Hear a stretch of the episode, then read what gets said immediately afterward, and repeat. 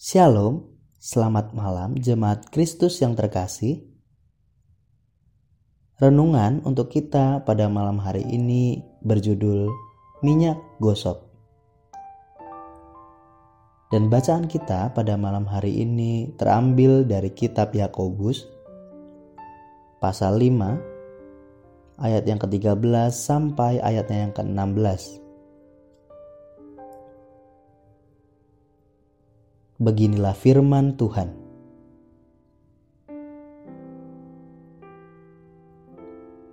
Kalau ada seseorang di antara kamu yang menderita, baiklah ia berdoa. Kalau ada seseorang yang bergembira, baiklah ia menyanyi. Kalau ada seseorang di antara kamu yang sakit, baiklah ia memanggil para penatua jemaat supaya mereka mendoakan dia serta mengolesnya dengan minyak di dalam nama Tuhan. Dan doa yang lahir dari iman akan menyelamatkan orang sakit itu, dan Tuhan akan membangunkan dia. Dan jika ia telah berbuat dosa, maka dosanya itu akan diampuni karena itu hendaklah kamu saling mengaku dosamu dan saling mendoakan supaya kamu sembuh. Doa orang yang benar bila dengan yakin didoakan sangat besar kuasanya. Alkitab memakai dua macam istilah untuk tindakan mengoleskan. Dalam hal ini, diartikan menjadi mengoleskan minyak yang pertama berarti mengoleskan minyak gosok untuk memijat, mengobati, atau merawat orang sakit atau yang terluka. Yang kedua, mengoleskan minyak sebagai bagian dari suatu upacara keagamaan.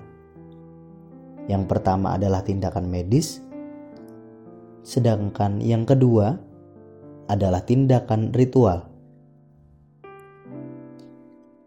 Yakobus memakai istilah Yunani yang mengandung pengertian medis. Kala itu, penggunaan minyak gosok untuk orang sakit sangat lazim. Boleh dikatakan, pengolesan minyak mewakili tindakan medis pada saat itu.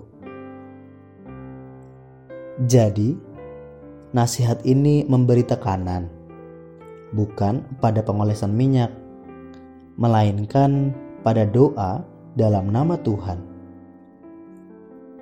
Artinya, terhadap orang sakit tidak cukup hanya diobati, ia perlu didoakan. Pengobatan selayaknya dilakukan serentak dengan pelayanan doa. Doa yang bersungguh hati amat besar kuasanya, memberi efek baik secara jasmani maupun rohani. Barang siapa mencermati temuan mutakhir dan kemajuan teknologi pengobatan terkini, pasti berdecak kagum. Minyak gosok telah berkembang menjadi sinar laser. Pertanyaannya, di zaman semaju ini, masihkah doa memiliki tempat yang penting dan mendesak? Tak jarang orang mengucapkan doa hanya sebagai unsur pelengkap. Sementara hati sudah merasa tenang dan yakin pada kecanggihan teknologi medis yang dipakai. Doa baru saja menjadi pelarian ketika ternyata obat tidak bekerja atau tidak tersedia.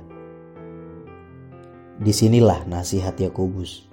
Sungguh kita patutkan dengan merenungkan renungan dengan jujur. Masihkah kita berdoa dengan sesungguh hati? Jika kita beriman, seharusnya tindakan berdoa memiliki bobot dan peran yang sama yang berlaku bagi semua kasus penyakit. Demikianlah renungan pada malam hari ini. Semoga damai sejahtera dari Tuhan Yesus Kristus tetap memenuhi hati dan pikiran kita. Amin. Jemaat yang terkasih, mari kita bersatu hati menaikkan pokok-pokok doa yang ada di dalam gerakan doa 21 GKI Sarua Indah. Mari kita berdoa.